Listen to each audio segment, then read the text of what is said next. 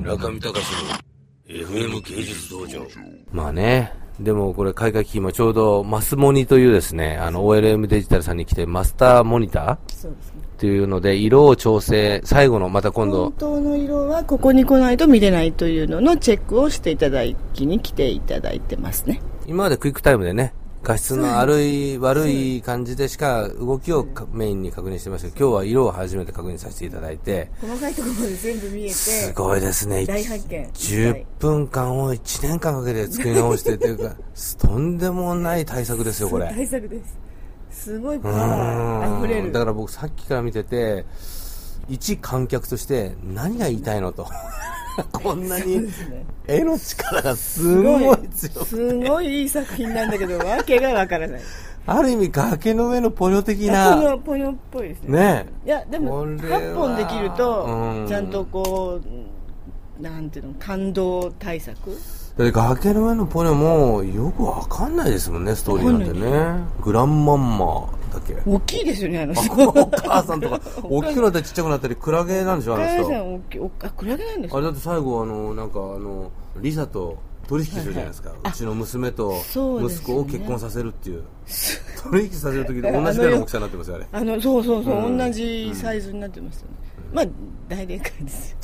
そうだからさ坂さんは28歳の時9歳の時2歳9歳の時にあの有名な丹波哲郎さんの大霊界を初プロデュースされたというキャリアの持ち主で初めてえー崖の上のポニョを見た時には宮崎さんあんた遅いよと30年遅いんちゃいますかとうちは、えー、もうやってましたと。さ、25年前、25年ぐらい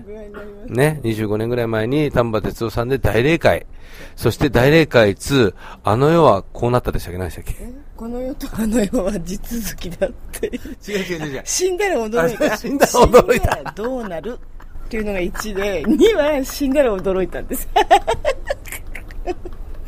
だからもうやってるんですよ私たちはもうとすごいバカ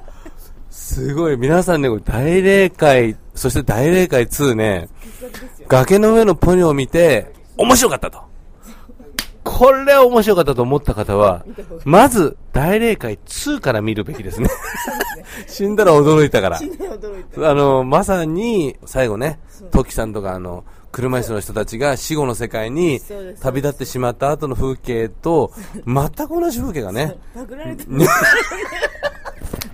二十数年前に、そうやってるすごいですよ、大モブシーン。ある宗教団体の方たちにそうですごご協協力力いいたただだいて、数千人の方が、 3000人のね方が、、日本映画とは思えないような